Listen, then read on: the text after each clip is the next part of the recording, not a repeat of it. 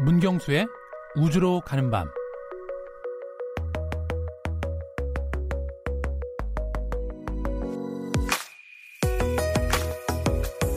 쓰레기 문제가 지구에서만 벌어지는 걱정은 아닌 모양입니다. 광활한 우주가 넘쳐나는 우주 우주도 쓰레기로 점점 좁아지고 아주 쓰레기 문제가 골치 아파지고 있다고 하는데요. 우주 탐사도 어려워지고 심지어 인공위성을 사용할 수 없게 된다는 얘기까지 나옵니다. 오늘 우주로 가는 밤 시간에는 우주 쓰레기에 대한 얘기를 좀 해볼 텐데요. 어, 늘 이 자리를 지켜보고 주셨던 문경수 과학탐험가가 오늘은 조금 출연이 어려운 관계로 과학 커뮤니케이터로 활동 중인 궤도님이 자리해 주셨습니다. 안녕하세요. 안녕하세요. 처음 네, 뵙죠? 네, 처음 뵙겠습니다. 궤도입니다. 반갑습니다. 네. 궤도가 실명은 아니시죠? 예, 제가 그 전공 인공위성 궤도 쪽이다 보니까 아 전공이 인공위성 네, 네. 궤도예요? 그래서 궤도에 궤도라는 이름을 쓰고 있습니다. 아 인공위성 궤도라고 하는 전공도 있어요. 예, 네. 제, 죄송합니다. 제가 그 잘 문외한이라서 아마 그 앞으로도 그 영원히 못 만나실 수 있어요. 우리나라에 한 10명밖에 되지 않아서. 그 과가 있는 건 아니죠. 어, 천문우주학과에 인공위성 아. 궤도 쪽을 하시는 분들이 계시고, 네 지금은 굉장히 많이 개발된 분야다 보니까 어, 지금 전공을 하는 분들이 많지는 않으세요.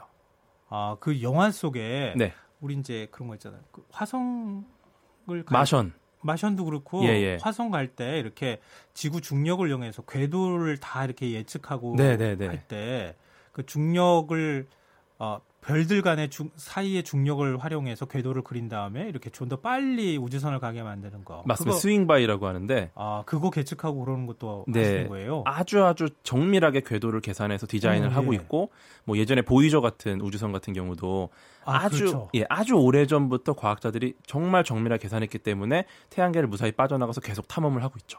아, 그게 별들의 중력 사이사이를 네. 이 거쳐가면서 이렇게 갈 수 있도록 네, 중력이 이... 당겨주는 역할 하니까 이렇게 원 운동을 하면서 또 다른 별의 원 운동을 하고 이런 식으로 간다. 네, 그러니까 막 잡아서 뱅글뱅글 돌리다가 친구의 손을 딱 놓으면 그 힘으로 날아가는 걸 비슷하다고 보시면 될 것 같아요. 아, 그러면 우리나라에 10분 정도밖에 안 되는 분을 제가 어. 보는 거네요. 네, 제가 제일 아래에 있어가지고 훌륭하신 분들이 위에 좀 열 몇 분 계시고, 네. 아유, 반갑습니다. 저 얼마 네, 반갑습니다. 전에 한국 최초의 우주인 이소연 박사님 아, 아, 한 번밖에 안 되는 분을 제가 뵀다고 제가 굉장히 존경하는 네. 그래도 열 분밖에 안 되시니까 네.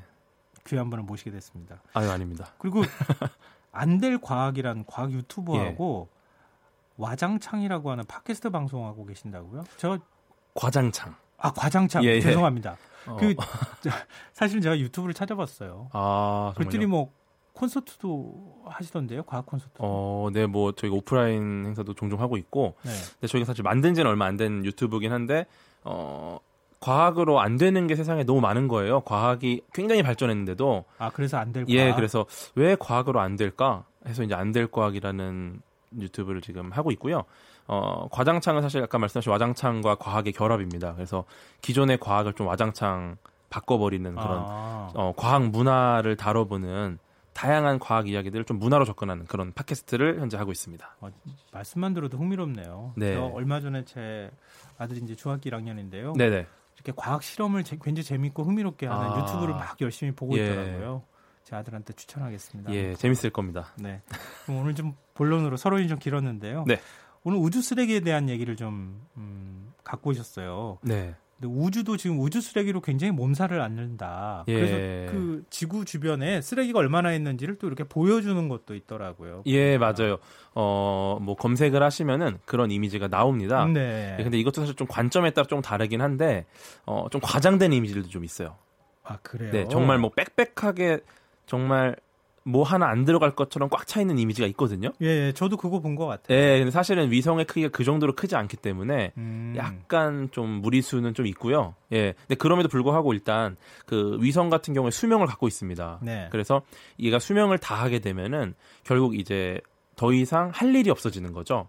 배터리가 보통 다 되면 네. 그래서 이제 그렇게 되면 이제 정처 없이 떠도는 이제 쓰레기가 되는 경우가 있고, 어. 네, 혹은 발사했을 때 네. 그런 뭐 파편들이나 음. 남아 있는 것들이 이제 또 쓰레기가 되는 경우도 있고 부서진 애들도 있고 뭐 다양한 것들이 이제 우주 쓰레기가 될 수 있죠. 근데 보통 우주 쓰레기라고 하면 지구 궤도라고 할 만한 지구 네. 중력이 미치는 거리에 있는 네. 걸 우리가 보통 많이 얘기를 하잖아요. 예, 예, 맞습니다. 근데 지구 중력에 미치지 않는 곳에도 우주 쓰레기가 있나요? 그리고 쓰레기라고 어... 할수 있는지는 모르겠지만. 네, 뭐 맞는 말씀이신데 뭐 저희가 이제 아파트 살지 않습니까? 네. 뭐 우리 아파트 단지 내에 네. 쓰레기가 버려져 있으면 신경을 쓰잖아요. 네, 그렇죠. 이거는 뭐 저희 아파트 단지 쓰레기겠죠? 근데 이 쓰레기가 뭐 어디 사하라 사막에 있다. 저희 신경 안 쓰지 않습니까? 어, 그렇죠. 걔네들은 신경 안 써도 될 것 같습니다. 예, 지금 주위에 있는 애들만 신경을 쓰는 거죠. 어차피 아 죄송합니다. 네, 아주 멀리 네. 있는 애들은 쓰레기긴 한데 아, 예. 뭐 굳이 저희가 신경 안 써도 되지 않을까. 네. 제가 오지랖이 넓었습니다. 잠시 죄송합니다. 네. 네. 초저녁에 밝은 별을 보고 인공위성이라고 하는 경우가 예. 많고 제가 그 읽었던 책 중에 뭐 그냥 도시에서 바라보는 하늘에 반짝거리는 것들은 대부분 인공위성이라고 생각하면 돼라고 이렇게 써놓은 것도 제가 보긴 했어요. 근데 어. 제가 그거를 잘난 척하면서 얘기했다가 음. 천문학과 출신인 그 지금 한 70대 되시는 분한테 예, 큰 예. 야단을 맞았어요. 어, 이 예. 별하고 인공위성도 구분 못하는 어. 게막 이러면서 혼난 적이 있는데요. 그런데 하늘의 인공위성 아 그래요? 그 설명해 주세요. 어. 하늘의 인공위성이 예. 반짝거리나요? 안 반짝거리나요? 반짝거리죠. 그러니까 별하고 구분이 안 되는 거 아닙니까? 그럴 수 있죠. 대부분이 근데 인공위성은 아니고요. 네. 어 그러니까 사실 인공위성은 크기가 굉장히 작습니다. 굉장히 작기 때문에 원래는 별처럼 보이긴 어려워요. 음. 근데 왜 아, 그 보이느냐? 그, 렇죠 예. 인공위성 자체가 워낙 작으니까. 엄청 작아요. 근데 네. 어, 얘네들 갖고 이제 태양 전지판이 있어요. 음, 네. 이게 어떻게 보면 굉장히 좋은 거울입니다. 아. 그러다 보니까 그 각도가 지구 쪽으로 기가 막히게 맞으면은 빛이 반짝하는 거죠. 아, 그, 그 자리에 늘 이렇게 보이는 게 아니고 그렇죠. 잠시 반짝했다 예, 사라진다고요. 예, 예. 타이밍이 딱 있고요. 어, 사실은 우리가 육안으로 보면 이게 별인지 위성인지 뭐 헷갈리는 것들이 많이 있어요. 저 같은 예. 경우도 이제 친구들이 어, 지금 뭐 형 이거 뭐야? 이거 왜 이렇게 밝아? 아, 밤하늘에 있는 거 예, 보여? 보통은 금성이에요. 아, 보통은 금성이고요. 예, 금성이 태양하고 달을 제외하고는 가장 밝습니다. 음. 근데 재밌는 게 인공위성이 각도가 잘 맞으면 금성보다 밝은 경우가 있어요. 아 반짝할 때. 네, 네, 네. 아 그러면은 평상시에는 인공위성은 빛을 낼 수가 없죠. 네, 당연하죠. 네. 그런데 이제 빛을 태양빛을 받아서 반짝하는 경우에 한 수십 초 정도를 반짝하는 경우가 있고요. 그때 네. 우리가 딱 봤을 때 어 별인가 하는데 구분하는 법이 조금 기다려 보면은 아, 얘가 다시 어두워지는 경우가 있어요. 네. 이러면 인공위성이고요. 그리고 이제 그 외 비행기도 많이 헷갈립니다. 아 비행기 예, 예. 예전에 아, 비행기는 비행기 바닥에 이렇게 반짝반짝하는 거 있잖아요. 비행기의 양 날개에 예, 예. 그뭐 약간 지시등 같은 게 있어요. 어, 예. 그래서 그 예전과 예전에 그 미국에서 금성이 비행기인 줄 알고 금성에다가 막 착륙 신호 보낸 적도 있어요. 금성에 착륙하라고 비행기인 줄 알고 그랬더니 뭐 금성은 착륙 못 하죠. 네, 착륙하면 그렇죠. 지구인들 다 죽죠. 네. 그런 상황이라서 아무튼 비행기 같은 경우는 자세히 보면은 빛이 두 개입니다. 왜냐면 날개, 날개 양쪽 있으니까. 날개 있으니까. 네. 그래서 이제 그거는 비행기 걸러낼 수 있고 네. 위성 같은 경우는 두 개가 있어요. 그 아까 말씀하신 반짝거리는 게 이제 보통 저궤도 위성이거든요. 네. 얘네가 가까이 있으니까 그래도 잘 보이는 편이고요. 네. 이제 정지궤도 위성이라는 애가 있어요. 음, 우리 상공 위에 떠서 계속 똑같이 도는 네네네. 얘는 거죠? 실제로 우주에 정지해 있는 게 아니라 얘가 도는 공전 속도가 지구의 자전 속도랑 똑같아서 네. 그 나라 상공에 계속 있는 겁니다. 네. 그 목적은 이제 그 나라의 뭐 통신 같은 걸 하기 위해서죠. 근데 그러다 보니까 어, 얘는 그, 어, 계속 안 움직여요. 이상하게 안 움직여요. 그러면 정지궤도 위성이에요. 그럼 그거는 별하고 구분하기 어렵잖아요. 별은 지구 자전 때문에 조금씩 흘러가거든요. 아. 근데 얘는 별은... 자전을 해도 그걸 따라오기 때문에 별보다 더 안 움직이는 애면 또 정지궤도 위성입니다. 근데 그거 확인하려면 한 자리에 몇 시간 앉아 있어야 되는 거 아닙니까? 정지궤도 위성은 한 수십 분 정도는 보셔야 돼요. 보통 영상을 봐야 됩니다. 아, 그거는 그 일반 네. 뭐 그냥 지나가면서 잠깐 하늘 보는 분들은 구분하기가 좀 쉽지가 않죠. 그렇죠. 근데 그 다음에 있는 게 이제 별, 행성인데 네. 보통 별 같은 경우 우리가 많이 보이는 게 별이고요. 네. 근데 이제 별 같은 경우는 빛이 굉장히 조그만 점에서 오기 때문에 대기 때문에 흔들려서 깜빡깜빡거려요. 네. 이거 반짝반짝, 반짝반짝 작은 별이 실제거든요. 반짝반짝 거리거든요. 그것 어, 때문에. 어, 예, 예. 근데 행성 같은 경우 예를 들면 금성 같은 애들, 네. 얘네들은 일단 점이 아니라 면적이 좀 있어요. 생각보다. 아무래도 가깝고요. 예, 가깝기 때문에. 네. 그러다 보니까 대기 때문에 깜빡깜빡거리는 게 좀 약해서 거의 안, 빡, 안 깜빡거립니다. 금성 같은 애들. 음... 그래서 이제 이걸로 행성, 별, 뭐 정지궤도 위성, 저궤도 위성, 비행기를 구분할 수 있습니다. 예, 구분할 수 예. 있다고는 이제 머릿속으로 이해가 되는데 저보고 구분하라 그러면 잘 못할 것 같긴 해요. 아, 뭐 연락 주시면은 제가 말씀드릴게요. 네, 알겠습니다. 네.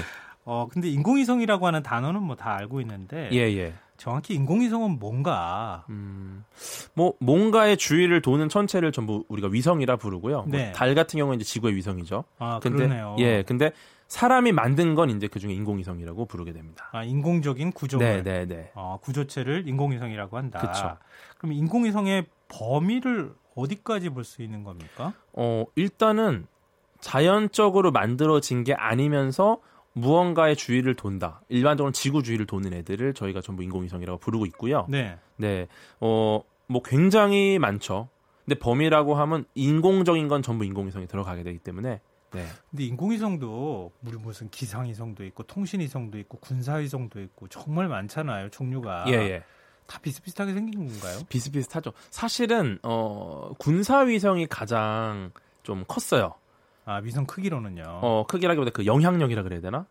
영향력. 네, 그러니까 군사 더 세밀한 것까지 들여다봐야 되니까. 네, 군사 위성이 이제 보통 통신이나 정찰, 뭐 몰래 사진 찍는 거 이런 걸 많이 네. 했는데 어 어쨌거나 미국과 소련이 굉장히 많은 군사 위성을 쐈습니다. 네. 그 과정에서 다른 뭐 과학 위성이라든지 기상 위성이라든지 다양한 위성들이 많이 개발이 됐고 군사 군사용으로 목적으로 만들어진 위성들의 기술이 이제 우리의 삶을 굉장히 윤택하게 만들어 준 거죠. 그래서 그 GPS나 이런 게 GPS도 사실 군사 목적으로 만들어졌다가 네. 민간에 개방이 되면서 우리의 삶에 뗄래 뗄 수 없는 음, 네. 예, 예. 음. GPS도 위성인 거 잘 모르시거든요, 사실. 아, 예. 아니요 내비 이렇게 켜, 켜다가 보면 예. 잘안 잡히면 이렇게 위성 그, 모양이 예 위성 모양이 이렇게 뭐막 되지 않나요? 예. 일반적으로는 어, GPS 켜봐 GPS 어디 있어? 이게 보통 핸드폰 안에 있는 위치를 잡아주는 걸 GPS라고 생각하는데 음. 실제로 GPS라는 건 위성의 이름입니다. 음. 네, 글로벌 포지셔닝 시스템이라는 미국의 위성인데 네. 24개 위성 그 궤도마다 90도씩 한 4개씩 위성이 있고요. 이게 네. 6개의 궤도로 있어서 24개가 되면 지구 전체를 커버할 수 있어요. 그러니까 우리는 그러면은 보통 미국 거를 빌려서 그동안에 그렇죠. 많이 쓴 거잖아요. 네, 지금 아주 무료로 빌려서 잘 쓰고 있죠. 아, 그게 무료예요? 무료입니다. 왜 네. 무료로 개방하죠? 어, 그러게요. 그런데 언젠간 유료화를 할 수 있을 수도 있어요. 그걸 대비해서 일본이나 중국이나 유럽이 자국의 그런 내비게이션 위성들을 많이 쏘고 있습니다. 왜 우리도 그거에 대해서 관심이 많다고. 우리도 초정밀 GPS가 예. 가능한 예, 위성을 예. 쏜다는 얘기도 제가 들었거든요. 맞아요. 우리나라도 이제 빨리 해야 됩니다. 음, 그렇죠. 예. 언제까지 빌렸을 수는 없으니까요. 갑자기 유료화하면 깜짝 놀라는 거거든요. 아, 그러면 예. 굉장히 부담이 많이 그쵸. 들죠. 네. 그러지 않아도 통신비 때문에 힘든데. 맞습니다. 네. 네. 국제 우주 정거장도 인공위성이라고 볼 수 있나요? 그렇죠. 이거는 어 뭐 여러 가지 분류할 수 있는데 뭐 과학 위성이라고 볼 수 있을 것 같아요. 왜냐하면 그 안에서 과학 실험을 굉장히 많이 하고요. 네. 예, 그렇기 때문에 그 과학 위성으로 분류를 할 수 있을 것 같고 주기적으로 거기서 많은 그 중력이 굉장히 약한 지점에서 할 수 있는 많은 실험들을 진행하고 있고. 음, 네. 근데 영화 그래비티에 보면요. 네네. 인공위성 수리하잖아요. 예. 수리했다가 막 거의 조난당할 뻔하고 뭐옷 찢어지고 뭐막 음. 그래서 네. 굉장히 막 위험한 상황들이 나오거든요. 어, 근데 그렇죠. 실제로 그런 일이 가능한 건가요? 어, 사실은 그 이 나사의 도널드 케슬러라는 박사님이 처음에 제시를 한 거예요. 예를 들어 우주에 어떤 물체가 있는데 네. 얘가 어떠한 충돌을 받아서 부서진다. 어, 예, 예. 그런 부서진 파편들이 수백 개가 되고 수백 개가 또다시 무언가랑 부딪히면 수천 개, 수만 개가 음. 되면서 연쇄적으로 계속 파괴가 되면서 엄청나게 많은 우주 쓰레기로 뒤덮일 것이다 하늘이. 예. 이게 이제 케슬러 박사님 말씀하신 거고 네. 사람들이 그걸 듣고 너무 무서워서 음. 이 공포심과 관련된 걸 이제 케슬러 증후군이라고 만들었어요. 네. 그래서 이제 Gravity란 영화가 사실 이 케슬러 증후군을 모티브로 해서 만들어진 영화입니다. 음. 예. 그럼 그게 파편이 막 이렇게 일종의 뭐랄까 음. 폭풍처럼 몰, 밀, 아, 몰려와서 네. 뭐 우주에서 예를 들어서 우주 정거장을 수리하는데 그게 확 몰려온다. 그러면 음. 어떻게 돼요? 어 그러면 이제 실제로 많은 파손들이 있을 수 있죠. 그런데 이제 영화랑은 조금 다른 게 어, 일반적으로 우주에 있는 모든 그 궤도상 물체들이 이동을 하고 있어요. 네. 예를 들어서 뭐 속도는 조금씩 다르겠지만 나는 고정돼 있고 수많은 파편들이 나를 스치고 지나갈 것이다라가 아니라 예. 나도 가고 있고 파편들도 가고 있어서 우리가 모두 다 같이 열차 탄 것처럼 이동하고 있거든요 우주에서는 네. 그렇기 때문에 뭐 내가 서서 막 엄청나게 파편을 맞고 이거라기보다는 이동하는 도중에 계속 끊임없이 부딪히면서 손상이 되고 파손되는 경우가 있죠. 그럼 그래비티는 너무 과장된 거네요. 어 영화는 조금 과장을 해야 또 재밌기 때문에 어. 예. 좀 과학적인 것보다 약간 비화, 비과학적인 부분들이 뭐 그래비티에 과장된 게 너무 많아서 네 저는 아, 사실 영화에 몰입이 잘 안 됐어요. 아, 예. 너무 많이 하는 것도 탈입니다, 사실은. 전 예, 굉장히 재밌게 봤거든요. 예를 들어 그 콜드 가스를 쏴가지고 어, 예, 예, 귀환을 하잖아요. 칙칙 네, 네. 뿌리는 네, 거. 이게 사실 용량이 그렇게 많지가 않아요. 아, 그것도 사실 네. 가짜예요. 근데 그걸로 다 거의 뭐 궤도를 옮기거든요. 예, 예. 왜냐하면 뭐 그 국제 우주 정거장이라든지 뭐 중국의 그 우주 정거장이라든지 뭐 얘네들 뭐 허블 우주망원경이라든지 얘네들의 고도가 다 달라요. 음. 그 엄청난 위치를 이동하려면 그 정도는 안 되고 만약에 무한한 콜드 가스가 있어도 어 눈으로 보고 따라갈 수는 없습니다. 너무 음. 빠르기 때문에. 네. 예, 예를 들어 엄청 빨리 달리는 자동차가 이쪽으로 가기 위해서는 옆으로 눈으로 보고 옆으로 가는 게 아니라 앞으로 가면서 몇 초 뒤에 내가 어디 있을 걸 아, 예측하면서 가잖아요. 예, 예. 그렇게 해야 되는데 눈으로 그쪽으로 뿌리면서 가잖아요. 이거는 사실 올바른 방식은 아닌데 실제로라면 아마 시선이 아예 뭐 어두운 쪽 지구 반대편을 보고 있을 거나 그럴 텐데 영화상에서 카메라맨이 계속 그렇게 가면은 굉장히 지루하기 때문에 보면서 가는 걸로 좀 만든 것 같아요. 아, 그럼 실제 과학하고 많이 다르군요. 그렇죠. 계산을 해야 됩니다. 만약에 진짜 그렇게 되려면 엄청나게 복잡한 궤도 계산을 해가지고 음. 거기에 맞춰 진행을 해야 되죠. 네, 지금 어, 우주 쓰레기에 대해서 얘기하고 있는데요. 그럼 네. 우주에 얼마나 많은 인공위성이나 이런 것들 쓰레기라고 할 만한 것들이 얼마나 많이 네. 있습니까? 일단 그 인공위성 은 4,700개 정도가 있는데 그 중에 4,700개 예, 그 중에 한 50% 정도는 이미 죽었고요. 50% 네. 정도 활동을 하고 있습니다. 아, 한 2,300개 정도가 예, 예, 활동 예. 중이고. 그러면 그, 2,300개는 떠다니는 거잖아요. 떠다니고 쓰레기잖아요. 있죠. 예. 근데 이제 어 걔네들이 이제 위성들이 온전한 위성들이고 이제 얘네들이 부서진 파편들 같은 경우는 이제 19,000개 정도가 떠 있고 24,000개 정도가 이미 추락을 했고. 근데 이거 19,000개도 꽤 10cm 이상 되는 큰 애들이고요. 그거보다 작은 것들은 셀 수 없이 많아요, 사실. 음, 그럼 그거 네. 어떻게 해야 되죠? 그 계속 둘 수도 없는 거 아닙니까? 어, 그렇죠. 근데 뭐 여기 이제 위성 파편만 있는 게 아니라 뭐 얼음 덩어리나 뭐 그런 지저분한 것들도 꽤 있고, 예. 네 그런 애들이 끊임없이 지구로 떨어지고 있고 연간 80톤 정도가 떨어집니다. 아, 또 떨어지는 네. 것도 일부 있으니까. 네. 그럼 만약에 안 떨어지는 것들, 이거 네. 해소하거나 어떻게 하는 방법이 없나요? 그런 방안을 되게 많이 보고 있어요. 어. 예를 들어서 그 다양한 방법이 있는데 아예 엄청나게 힘을 줘서 지구 밖으로 아주 쏘아버리는 게 있고 아니면 힘을 역으로 줘서 지구로 떨어뜨리는 게 있는데 어, 지구 밖으로 아예 보내버리는 건 너무 많은 에너지가 들어서 보통은 지구로 떨어뜨리고요. 네. 예, 근데 그 과정에서 이제 여러 가지 있습니다. 재밌는 것들이 많은데 뭐 자살 위성이라고 해서 폐기된 위성에 달라붙어서 네. 낙하산 같은 걸 피는 거예요. 일종의 아. 낙하산 같은 걸. 그래서 이제 그걸 통해서 속도를 떨어뜨려서 추락시키는 방법도 있고, 네. 그 미국의 텍사스 A&M이라는 대학에서 나온 이 슬링셋이라는 게 있습니다. 이거는 그 팔 두 개 달린 위성이라고 보시면 되는데요. 아 이렇게 포집하듯이 이렇게 잡는 어, 거예요? 포집보다 조금 더 재밌어요. 오는 우주물체 하나 잡아요. 예. 잡은 다음에 얘가 얘를 잡는 힘이 있잖아요. 잡는 예. 힘 때문에 한쪽으로 밀릴 겁니다. 음. 그 힘으로 나머 들고 있던 애를 지상으로 던져요. 네. 어. 그래서 쓰레기의 힘으로 쓰레기를 처리하는 네. 아, 재밌네요. 그런 아이디어를 갖고 있는 위성도 있어요. 아, 하여튼 어쨌든 우주 쓰레기가 그만큼 심각하기 때문에 지금 여러 그렇죠. 가지 아이디어들을 내고 있는 네, 상황이라는 네, 네, 말씀이시군요. 네. 근데 문 탐험가가 오늘 안 나오시는데 네. 선곡까지 미리 해주시고 가셨다고. 아, 그러거든요? 예. 감사합니다. 문 대장님. 네, 어떤 곡을 예, 그 아카펠라 그룹 인공위성의 사랑이라 부를 수 있을까라는 곡을 선곡해 주셨어요. 예. 왜 예. 이걸 선곡했는지도 설명해 주셔야 되는데 잘 어, 모르시나요? 어, 문 대장님이 또 저한테 또 좋은 기회를 주시면서 주신 것 같습니다. 아, 감사합니다. 예. 어, 근데 다음번에 나오실 기회가 없는 뭐 집이 근처라서요. 땜빵용으로 자주 네. 나오겠습니다. 알겠습니다. 감사합니다. 어, 오늘 네. 나와주셔서 고맙습니다. 네. 네, 오늘 우주로 가는 밤 시간 과학 커뮤니케이, 커뮤니케이터로 활동 중인 궤도님과 함께 해봤습니다. 고맙습니다. 아, 오늘 모바일 상품권 당첨자는 홈페이지 공지사항에서 확인하실 수 있습니다. 아카펠라 그룹 인공위성의 사랑이라 부를 수 있을까 들으시고요. 전 내일 찾아뵙겠습니다. 고맙습니다. 모든 것이 우리를 위해 있어 그대가 나와 함께 있다면 바람이 불면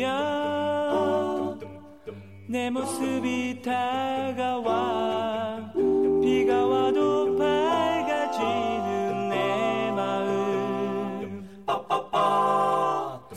어딜 보아도 무슨 일을 하여도 그대 모습 바로 곁에 있네. 자녀들도 그늘처럼